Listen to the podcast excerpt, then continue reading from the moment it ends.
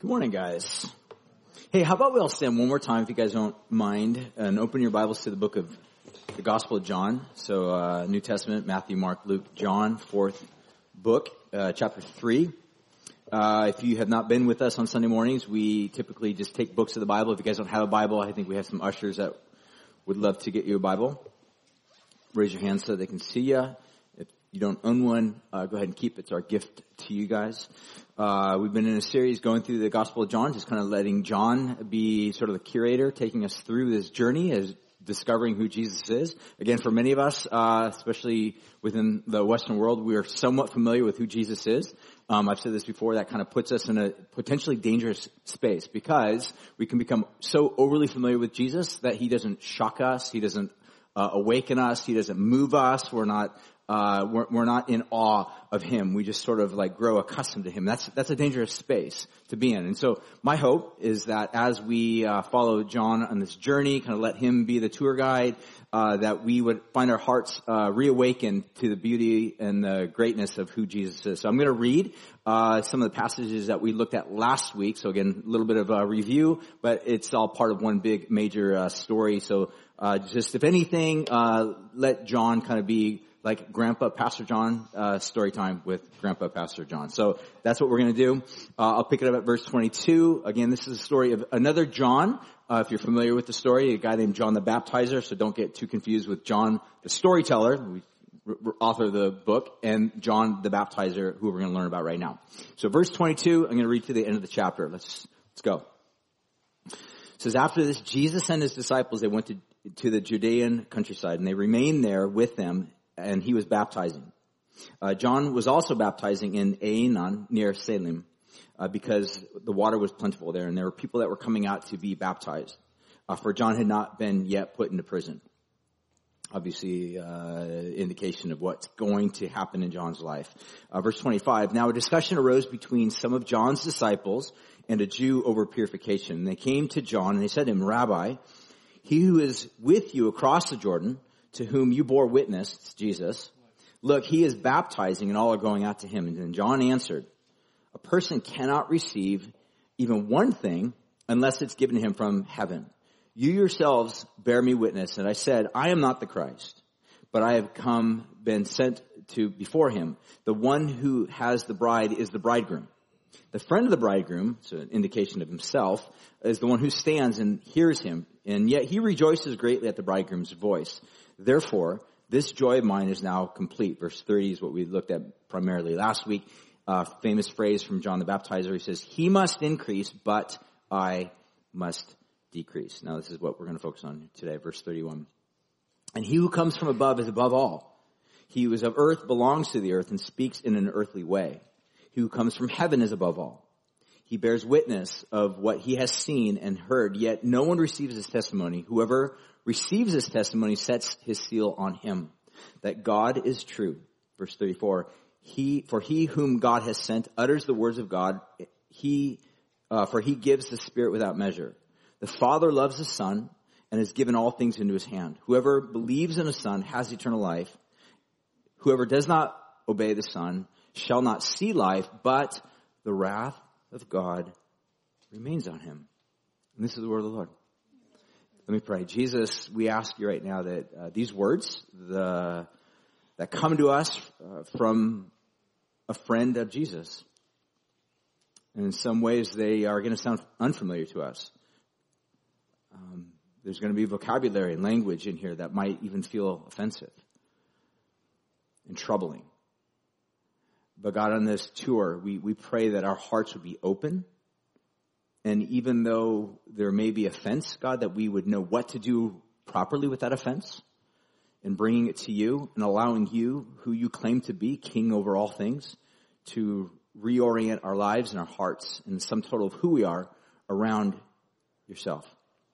So we commit this morning in your hands and we pray that you would show us yourself in a fresh new way, one that would shock us and amaze us and blow our minds and, and be a, fuel source for a whole new way of living our, our human lives. And we pray and ask all these things in Jesus' name. Uh, why don't you all grab a seat?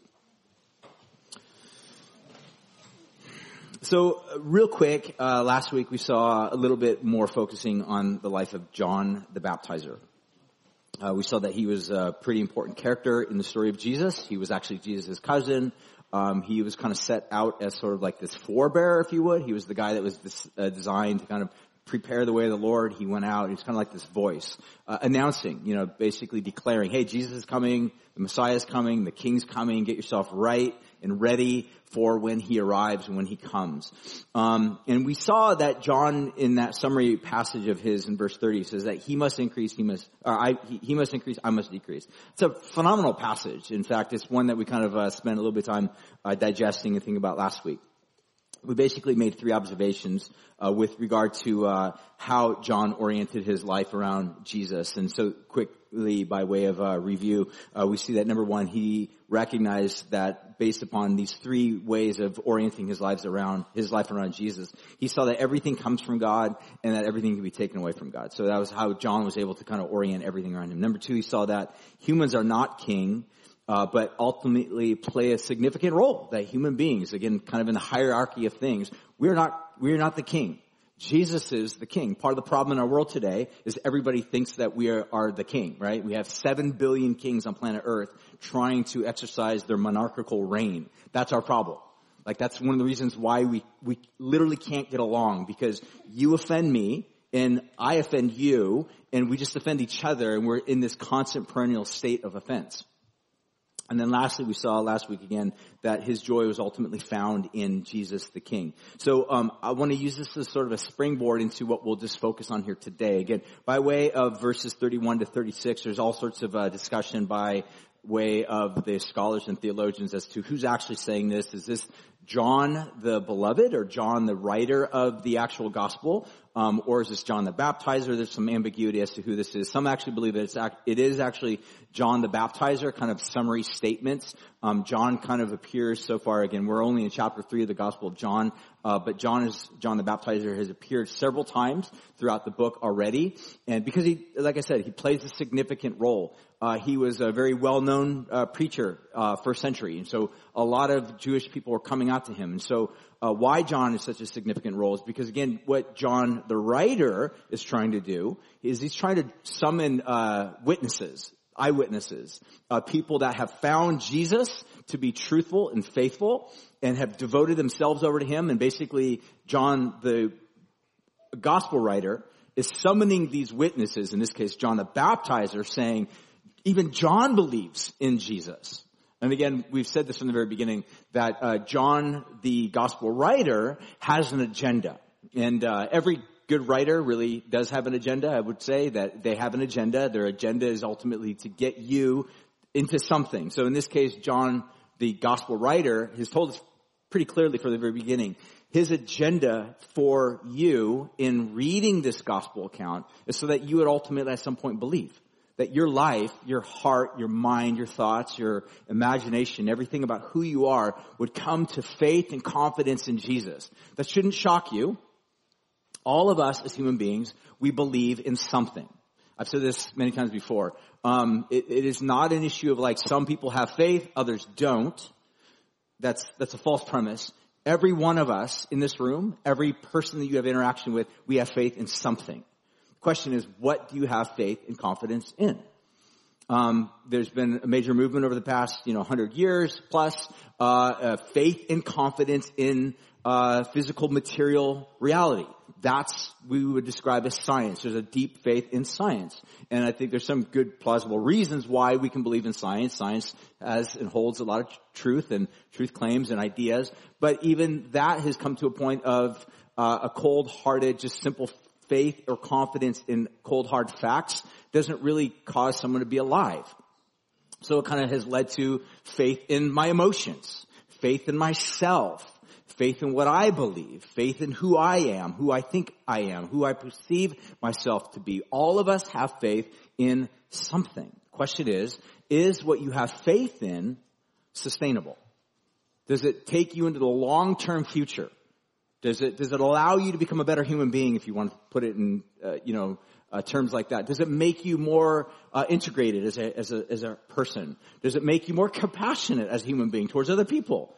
Or do you kind of move from one faith to another faith claim and then you just find yourself becoming more narrow-minded, more hard-hearted, more focused upon really your own self-centered, uh, narcissistic type ways? Um, faith is something that all of us have. And John's whole point is he wants in writing to us about who Jesus is to, to leverage our confidence from whatever it is in something else to become confident in who Jesus is. That's his whole big aim. So with that being said, again, he draws John the baptizer into the story. You say, hey, John the baptizer, even John, this very, very successful preacher, this guy who's done an incredible, amazing amount of ministry, even John believed and transferred his confidence into Jesus. And his, again, his whole point is like, like John's a, John's an influencer. John's successful. John has done a lot of amazing things. John is recognized by Jesus. And even he believes in Jesus. And the big idea is that if John gives credibility to Jesus, then there's something to this Jesus story. That's his whole point. So with that being said, what I want to really think about today is I have a question that, uh, two questions that I want first to really think about. Number one is, uh, what did John see in Jesus that compelled him to orient the, to, to, the totality of his life around Jesus? It's kind of the big question. What was it that John saw about Jesus? Did he just simply see Jesus as a really gifted teacher, as a really gifted preacher? What did he see about Jesus? Now again, if John just saw Jesus as a really gifted preacher, you don't sell the sum totality of your life over to that person. You don't say things like, I must decrease and he must increase. I mean, some of you guys are, many of you, you know, I'm sure many of you guys are college students or you have a really gifted professor and for some of you, you went from, you know, high school into a state where you got a, a really gifted teacher or professor over you or a speaker or someone and you're like really compelled by what they have to say.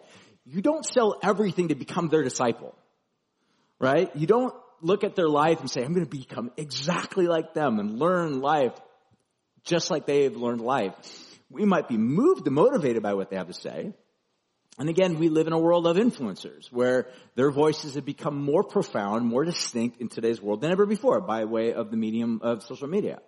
Um, and while people might be, you know, drawn into sort of a fandom, like, oh my gosh, I'm a follower of X, Y, and Z, and this person, and that person, and that podcaster, and this influencer. Uh, we don't become like them. We don't look at their life and say we want to create a space in our lives and focus energy and become exactly like that person. In other words, we would not say what John said. I must decrease so that they can increase. We don't say that type of stuff. But John did.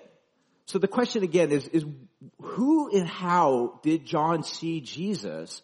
How did he perceive him that he was able to like literally orient the sum total of his life around Jesus? Or put it another way, is it possible that our inability, kind of put it into a context of personal observation, uh, maybe even critique of looking at our levels of discipleship or lack of discipleship and kind of put it in this context. Is it possible that our, inact, that our inability to do the same, like John, is due to a perception that our God is too small, too unsatisfying, and too untrustworthy?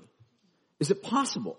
So to put it in another context, is the problem in non-discipleship in our context, which is America, which is California, which is San Luis Obispo, halfway between San Luis, Obispo, or halfway between San Francisco and Los Angeles. We live on this part of the West Coast. Is it possible that our inability to fully devote the sum total of our lives to Jesus, the way John did, is because of some form of perception that God is really not that worthy of our confidence, our trust, is really not that satisfying, and really not that big.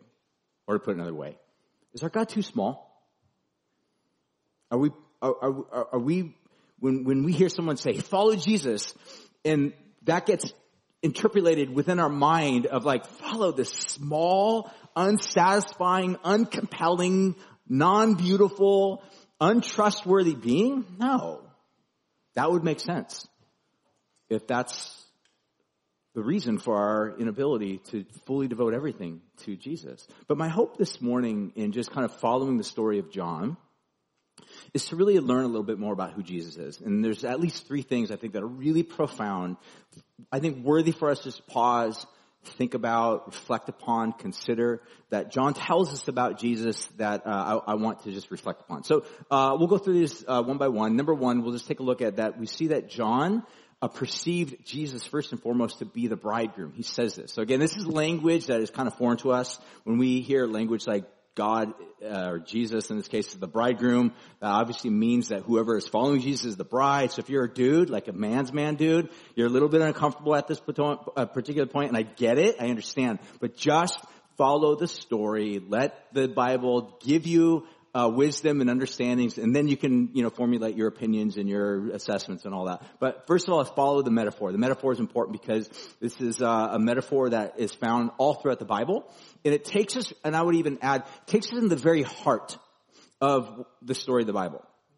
Again, to quick uh, synopsis, uh, the story of the Bible, it begins in Genesis 1. God, this uh, creator, creates humanity, creates this world that's habitable for human beings to live on, to thrive and flourish, that this God is basically the king over all things. And this God king invites human agents into this partnership.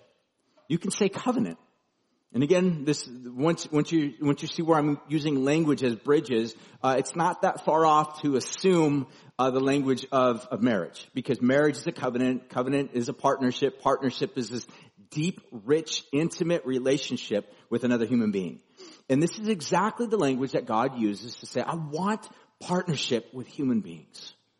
I created them. I love them. I breathe life into them. I created a habitable space where they can thrive and flourish and, and be creative and use ingenuity and use their mind and their capacities and their, their power and their skills and their abilities and their artistic abilities and their creative abilities and all of these things to somehow flourish on this planet.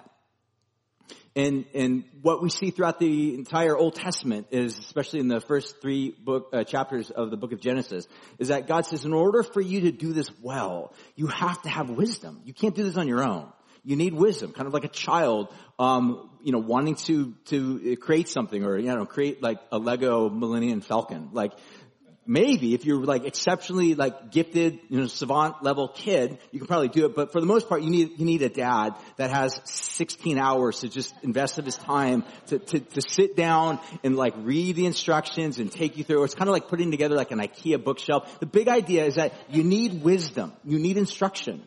Uh, you need what Bible would describe as Torah. That's what the word Torah is, is instruction. And yet, Adam and Eve, uh, the prototypes of all human beings, um, in other words, they reflect elements of who you and I are, uh, have sort of this mindset of like, I don't need help. I can do this on my own. And what has happened throughout history is human beings have kind of taken this posture of pushing God off into the margins.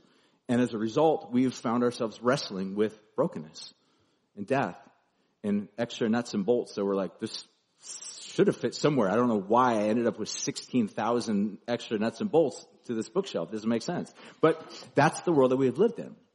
And a lot of it's been as a result of our own self creating because we've pushed God off to the side. And as a result of that, rather than partnership, we found ourselves in a one-sided relationship where God loves us and we don't return the favor.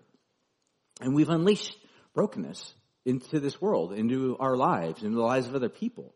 And so the story of the Bible is that God is so deeply, deeply committed to his creation.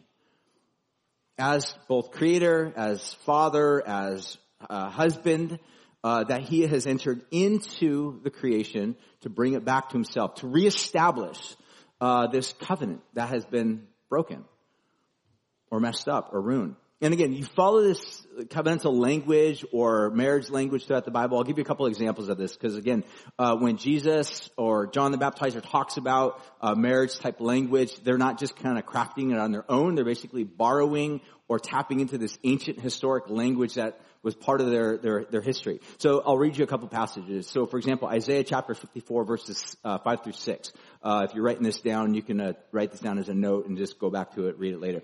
Isaiah 54, 5 through 6 says this, For your maker is your husband. The Lord of hosts is his name, and the Holy One of Israel is your Redeemer. Uh, the God of the whole earth, he is called.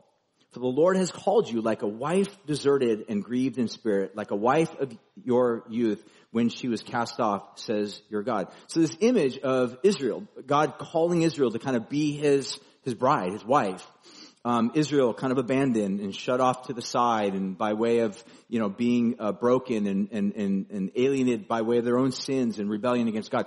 But God's aim was to, to partner with human beings in order to come into this world to do something about the brokenness of, uh, brokenness of human beings in this world. And the way he did this was he partnered with a nation. Actually, if you follow it upstream, he actually partnered with a human being Abraham and Abraham's offspring, which becomes the, the nation of Israel. Uh, for what purpose? Guess where Jesus came from? Came from the Jews. Why is that important? Because again, it falls all the way upstream to where God's saying, I want, I, I'm so devoted to humanity. I'm gonna step into my own story. I'm gonna bear the very same things that they themselves have borne and feel and experience the very same things that they themselves feel and experience. Uh, and the New Testament is filled with images that that movement, that action on God's behalf is described as a word that we all long for. Love. That's what love is. Love steps into another person's story. It feels what they feel. We would call that empathy or sympathy. Love takes upon themselves, an individual, the weight of another person's burden. They take upon themselves, if you want to use New Testament language, the sickness, the burden, the hardship, the baggage, the trauma, the pain, the sin, the defilement, all of that they take upon themselves. And if you've ever loved anyone, you know this to be true. Because when somebody whom you love does something that's offensive to the relationship, you feel that pain. And it's hard. And you're left with a choice. I either run away and divorce, or I press into that pain, enduring the pain, even in greater layers, in order to bring about redemption and healing. That there's no other way around it. No other way around it. And we see the story of God saying, I will step into the pain take it upon myself. I will absorb it in all of its consequences and result in order to bring about a pathway of healing. So Jeremiah chapter 31, another marriage an, an analogy, he says this, uh, Jeremiah 31 verse 31, this is a little bit lengthy, so just listen to it. Behold, the days are coming, declares the Lord, when I will make a new covenant with the house of Israel and the house of Jacob. He says, not like the covenant that I made with their fathers on the day when I took them by the hand and I brought them out of the land of Egypt, referring to the book of Exodus, uh, my covenant that they broke, though I was their husband, declares the Lord. So just pause right there. You, you can feel the pathos of Yahweh God. I gave myself to them.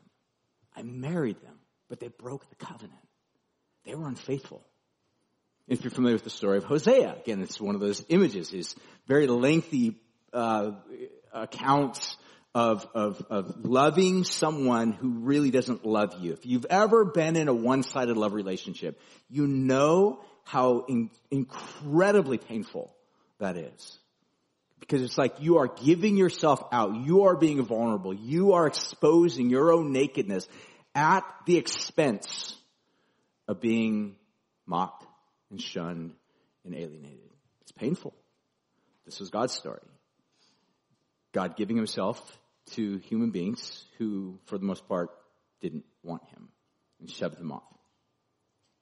Verse 33 says, uh, for this is the covenant that I will make with the house of Israel. After those days, declares the Lord, I will put my law within them, my Torah, my instruction. I will just, I, I won't, just won't be out there. It'll be, I'll put it in them. I'll inject it into them in a sense, if you want to think of it that way, in their hearts. I will put my law within them. I will write it on their hearts. I will be their God. They will be my people, and no longer shall they teach uh, his neighbor in each of his brothers saying, know the Lord, for they shall all know me from the least to the greatest, declares the Lord, for I will forgive their iniquity and I will remember their sin no more. Man, imagine, imagine being in a relationship where a deep offense happened, where you have to take upon yourself. Again, you're left with a choice. You either divorce, you leave, do something bad, um, or you forgive. That's painful. What do you do with all that pain, that grief, that offense? You do what God did. You, you have to absorb it. That, that just comes into you. And, and then, and then the, the hope would be that through this act, this painful act, I might add, of forgiveness, that something transformative comes out the other end. That's life-giving. It's beautiful, redemptive. This is what we see that God does. So, first of all, we see this idea that, that John sees Jesus as this bridegroom. Israel, obviously, as this unfaithful bride, but John sees Jesus as bridegroom. Therefore, John is able to look at who God is and say, He is this covenant keeping God. Even though we are not covenant keeping human beings, so, so therefore, as a result of that, John is able to say, I'm going to devote myself to this Jesus. Why he could say, he must increase, I must decrease, because he is far greater than I could ever even dream of being. Second thing is we see that he sees Jesus as king. And I get this from verse 31, uh, John chapter 3. He says this, for he who comes from above is above all, and he who is of the earth belongs to the earth, speaks in an earthly way.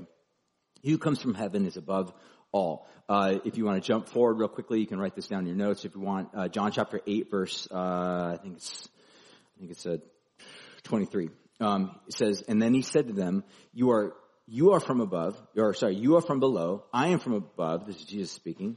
You are of this world. I am not of this world.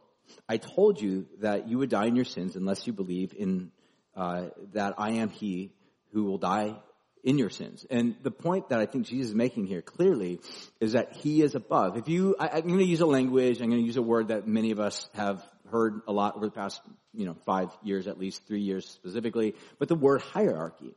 Uh, again, our, I've mentioned this before, our culture, we do not like this word hierarchy because of hierarchical systems or organizations that have emphasized hierarchy over uh, empathy and kindness and goodness. In other words, uh, it's been, if you want to put it in another context, the abuse of power. Wherever there's an abuse of power, you will always have um, some form of a system that emphasizes their hierarchical uh, supremacy over another human agent, and as a result of that, oftentimes leads to abusive uh, context. We've seen this. I mean, I've seen this over the years, even on the most basic level, where you might have a, a, a husband who is an abusive husband, and he might say something like this to his wife.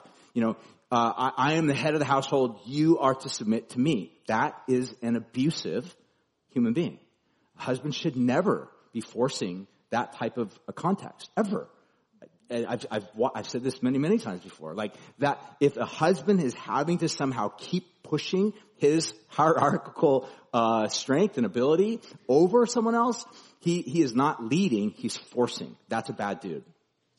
You need counseling, you might need intervention, you might need help. We, uh, as a church, we want to help you if that's someone that is you or you know someone that's in that particular context. That is an abuser.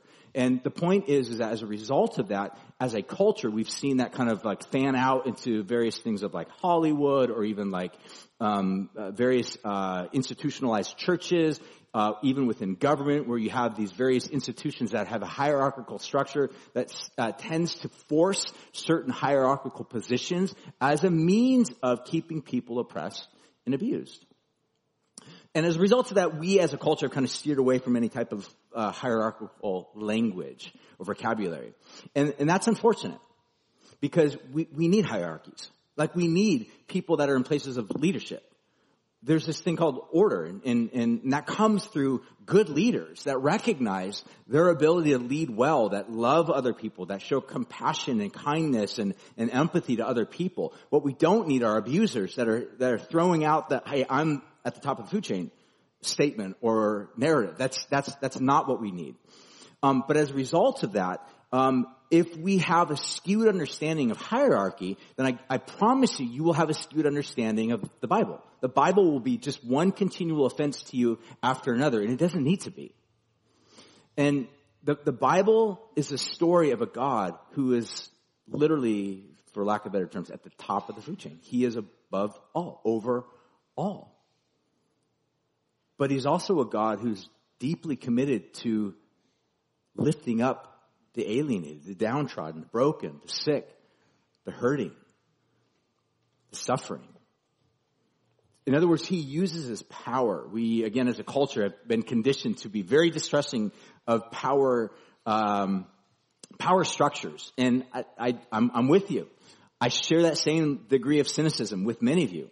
Um, but again, to throw out all forms of power structure just because many of them have been abused, and I've even said this many times before, that many times you see uh, the champions of we need to get rid of all forms of hierarchy, we need to get rid of all forms of power, is just another attempt at another angle of a power grab. And so, yeah, we should be suspicious. Yes, we should have some degree of cynicism. Uh, that that that may be healthy, maybe, maybe, maybe. I'm just saying maybe. But if it begins to disrupt our understanding of Scripture and the power structure that God establishes, then when God sets Himself up as King over all things and says, "I'm King, follow me," and we have a skewed understanding of a power structure, or we become deeply suspicious of all power structures because that's what the news media has told us to do, then we we got a discipleship problem now. Or we begin to think that maybe God takes commands from me. Maybe I'm really the king. Maybe God does what I want him to do. Maybe God follows my suggestions. Maybe God is a, is in, is into some form of a democracy where church votes and God acts. Because all of these are various forms of distortions of the very nature of who God is. Now the, the Bible's pretty clear that God is actually king over all things and that God has Jesus set up as this direct human agent of kingship. And Jesus is going around preaching regular the kingdom of God. And that John the baptizer acknowledges something about Jesus that he who comes from above. That's just that phrase alone is pretty powerful. What does that mean? He who comes from above. Jesus came from Nazareth. What do you mean he came from above? Like we know Jesus' earthly parents, right? And there are occasions where people actually stumbled over this with regard to Jesus because they're like, we know Mary. She was that woman that got pregnant when she was a teenager. That's literally the rumors that were going around about Jesus. In other words, that, that dude came into, you know, being by way of shady circumstances. And these are the rumors that were going around about Jesus. So therefore that became a means of offense that people had against Jesus. But what John the Baptizer is asserting is that Jesus, no, even though he might have had a physical place that he came into this earth, before that, he came from above, meaning he came from the presence of God, which is this kind of code of saying he is God who is transcendent above all and comes into this earth by way of a human agent, obviously Mary. We just celebrated Christmas. But the point of the matter is, is that John recognizes that Jesus is more than just a fantastic preacher. He's more than just an influencer. He's more than just a really awesome guy that just went around doing good stuff. He was far more than all that. He was not less than any of that, but he's far more than all of that. And that's why John, I think again, is able to say, he must increase. And I must decrease. There's something about who Jesus is that in this hierarchy of, of life and organization of all things, that because he is king over all things, then, then my role, my responsibility, my place is somewhere under his headship. Does that make sense? And as long as we continue to live, try to figure out where do I belong in terms of king or queen over all things, then we will continue to find ourselves following the contours of meaninglessness, of emptiness, despair, ebbing and flowing between life makes sense because I'm on top. Life doesn't make sense because I'm suffering. Life makes sense because I got money in the bank. Life doesn't make sense and it should probably end it because all my friends don't like me anymore. Life makes sense because I'm an influencer. Life doesn't make sense and I should just stop it because I've been canceled. What if, what if a different story is breaking into the scene that says, now God is king. He made all things. He loves you. He's deeply committed to you, for you, for your good, for your healing, for your wholeness.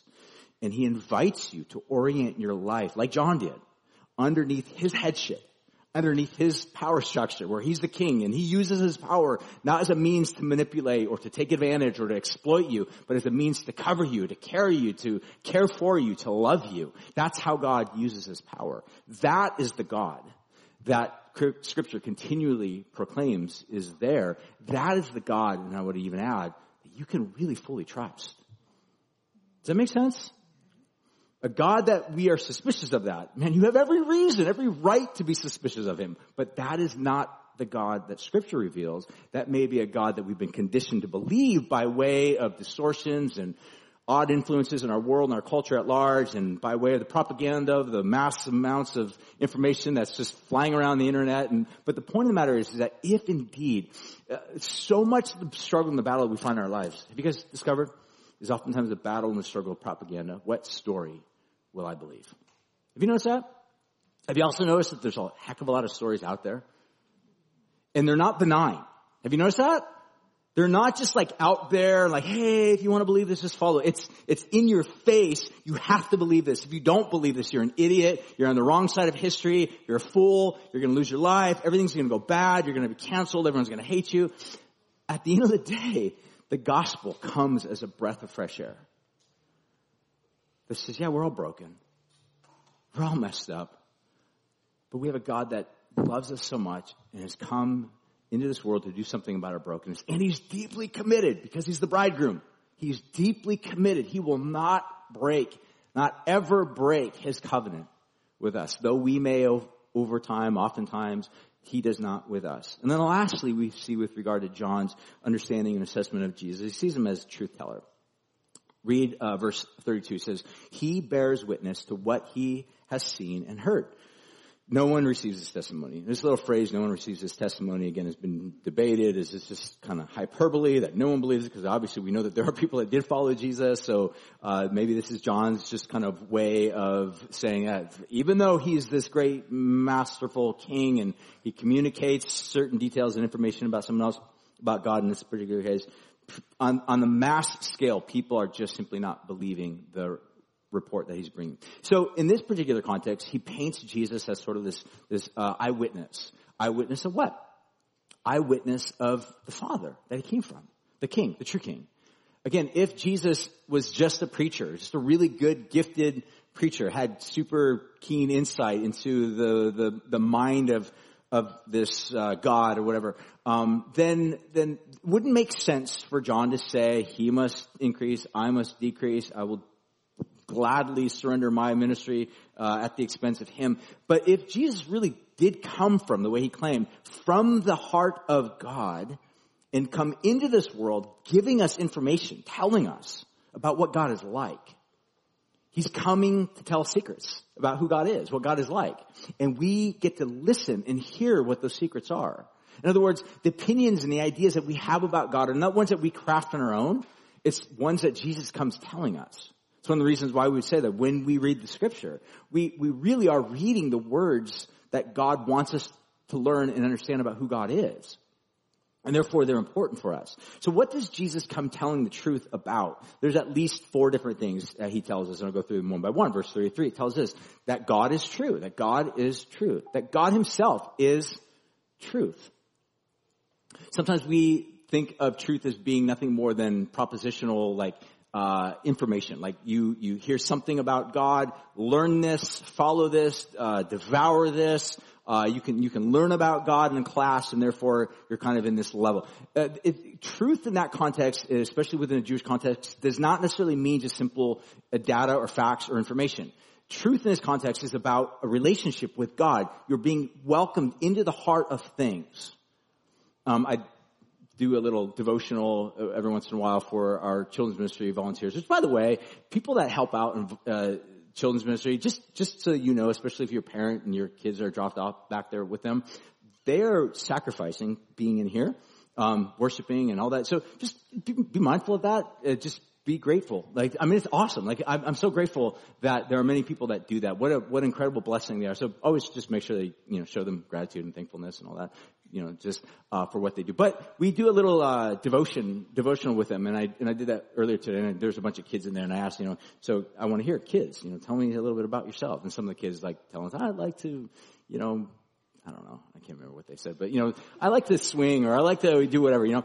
And, and it just struck me as like, that's how we get to know other things or d- data or information about different people. Like, like this room is filled with data information about your life, about what you're currently doing, what you're currently enjoying about life, what you did this past 24 hours, what are the bigger pictures about who you are? But again, we know that's not all that you are. It's something, tells us something about who you are, but not all that you are. What if God is something like that and he wants us to know him?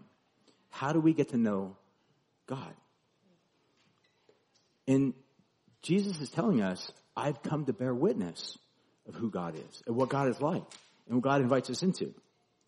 So he tells us, first of all, that God is true. Verse 34 says, uh, secondly, is that he whom God has sent utters the words of God, for he gives the Spirit without measure. So again, we see kind of an interesting insight into this nature of God. God the Father, uh, God the Son, Jesus, and God the Spirit. Uh, what we would describe as the triunity or the tr- uh, Trinity, the triune nature of who God is. This is where we get that concept, the idea from that. Um, so what he's telling us that God, uh, and then thirdly, we see verse 35, for the Father loves the Son and has given all things into his hands. So another bit of information that we know about God is that God is filled with white hot love for his Son. Loves Jesus. Have you ever seen a family that's just like really together? Let me tell you a story. Um, when I was like 12, my parents divorced, and I became a Christian right around when I was almost 16 years old.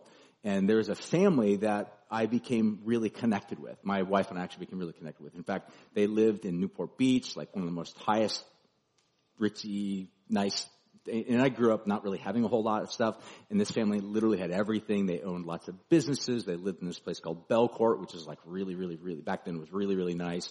The guy who owned Quiksilver, if you're familiar with surf company, Quiksilver like literally lived right around the corner from them. And the point of the matter is, is that, uh, they welcomed me into that. And I remember being like, oh my gosh, they've got food everywhere. They got food. Like I grew up in a family. I didn't always have food. You know, it was kind of like leftover casserole and stuff like that with potato chips on top. You know, that type of thing. And so like they had food and it's not just like food. It's like really good food and like like uh, and you know, just I mean just like, everything you can think of like that uh, uh, like a young surfer 16 year old kid longed for they had everything and I was so blown away by being welcomed into sitting down at a dinner with them and just like enjoying life I remember the father like prayed and I'm like oh this is this is cool. Like they, they love each other. There, there's love here. The, the, the sons, were, some of my best friends, just also really, really good surfers. And I'm like, I'm, I'm like, I'm like part of them. I'm part of this family. This is, mind blowing. And so you can imagine how disruptive it was after about a year and a half of that when I came to find out mom and dad got divorced because of infidelity and so on and so forth. Again, it's kind of a down story, but the point of the matter is, is, is I went from the state of like, oh my God, I'm welcomed into this incredibly, like, put together, beautiful, gospel focused, Jesus centered family, which obviously was not, but there was a season where I thought it was, and I just remember the euphoria, the amazing reality of just being welcomed into the very heart of things. And here's Jesus saying, Father loves me. The Spirit comes forth from me without measure. This is the white hot core of the entire universe. What is it? In one word, it's love. And Jesus comes in this world and says, you know that very thing that you're aching for, that you feel the acuteness of the pain because you don't have, or that you're longing for, or you thought you had and it went away, it fell through your fingertips, you thought you had it in this relationship, you thought you had it in this marriage, you thought you had it in this child, and the diagnosis came in, and then the divorce took place, and the abuse began, and then the manipulation started happening, the mind games began to unfold, and the constant cycle of pain and brokenness and betrayal just kept like wave after wave after wave beating you down, and yet the ache and the longing never went away for love. It's like Jesus is saying that thing that you long for, that's what I've lived in throughout all eternity. And that's what I've come to bring you into. We call that rescue. Another word for that is we call that home. I've come to bring you home. Everything else is exile. Everything else, every other relationship, every porn download, every video that we watch that just intrigues our emotions and gives us that jolt of adrenaline that just leaves us afterwards feeling filthy and defiled and broken. Every drug hit that we take, every bit of alcohol we drink that just kind of numb the pain, every bit of that is another form of longing for home. And this is what we see that Jesus is saying is that the Father has come and sent me into this world to bear witness, to testify of this. And then last thing we see in verse 36, and I'm done. For whoever believes in the Son has eternal life. Just pause and think about this. What, what John the Baptizer is declaring is so powerful. Just listen. Whoever believes, whoever chooses to believe this story, the story of this God and what he's come from and who he is and what he represents, has eternal life. It's another way of saying is welcome to that table. And welcomed. Like truly loved and welcomed. Not as a means to an end, but as the end. As the end. Is, is, is, is, is come into this particular place. And then he goes on to say, but whoever does not obey the Son shall not see life, but the wrath of God remains in him. And we gotta unpack this real quick. And I'm done uh, it's really easy to get hung up on this particular phrase and, and, and, and turn this into a cartoon. And here's what I mean. Um, there's, I've, I've, mentioned this many, many times that our culture is filled with uh, propaganda or means of cartoonizing particular ideas of God. In other words, it goes something like this. Um, God comes with this incredible offer of life and he says, but if you do not receive it, I will pour out my wrath on you. Like this weird schizophrenic being of the universe. That on one hand is filled with love and kindness, but on the other hand has this dark side, this evil and this anger and wrath. It's easy to read it as that. I would suggest to you that's not the right way to read it. The word wrath could imply rage. It could imply that, but it also, throughout the New Testament, can also imply just disappointment. Like dissatisfaction. If you've ever been in a relationship with somebody you know what disappointment's like. And it's weird because when disappointment comes, disappointment, especially if you're a parent and you have a child, and the older your children get, the more prone they are to make decisions uh, based upon that relationship that could actually lead to your heart of like, oh my gosh, I'm so proud of them. Or, ah, I don't know, man, like, I'm disappointed in that choice. But let me ask you, when you enter into that state of disappointment, do you hate them? You wish thunderbolts and lightning and fury upon them? That's, that's no, that's weird. That's weird schizophrenic dad. No, you love them. And it's because you love them. Disappointment is a part of that emotional menu of options. So it's possible is what I'm trying to say. By way of like a an idea that you can have both love and disappointment simultaneously. So I would suggest to you is that what he's, what I think he's conveying here is that those who enter into this covenantal relationship enter into this table, this love, this table relationship, this fellowship, this acceptance in the very heart of all things that are. Um, those that choose to not enter into that will continue to find themselves in a place of just regular brokenness, alienation, heart longing, but never satisfied. Constantly giving our energy, our mind, ideas, our love away to other means, but always finding ourselves broken and let down and ruined. And at the same time, bringing upon ourselves the, the displeasure of God, where God says, nah, it's not my best for you. That's not what I created you for there's disappointment at the heart of the Father that says that's, that's not who you are. You're not someone that just keeps cheaply giving your body away to be abused and to be taken advantage of by another human being that really doesn't care. That's not who you are. That's not how I made you to be. You're not a, a human, a male to just simply take advantage of other people and to treat them with disdain or disrespect. That's not who you are. That's not how you're wired. You're going against the way that things were created and finding yourself constantly coming out the other end empty who you are is made to be in relationship with God.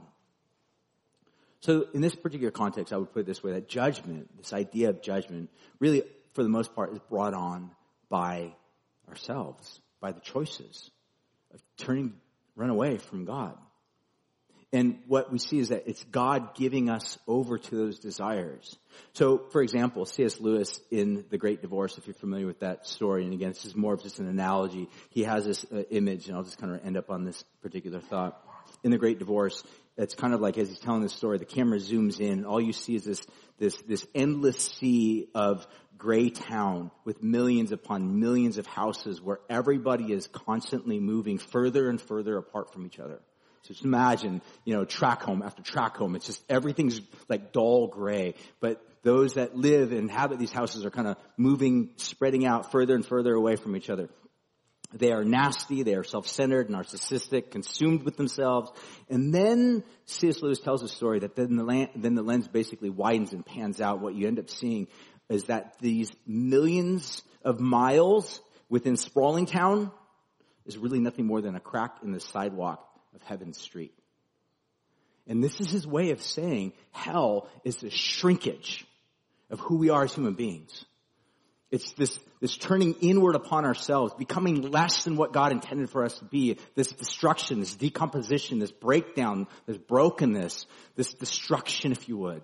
And therefore, as a result of that, God's God's dissatisfaction of like, uh, of like, no, that's not what I wanted. That's not what I desired for humanity. It's not what I desired for your life. Uh, C.S. Lewis would end with this particular statement in another writing. I'll just read it and I'm done.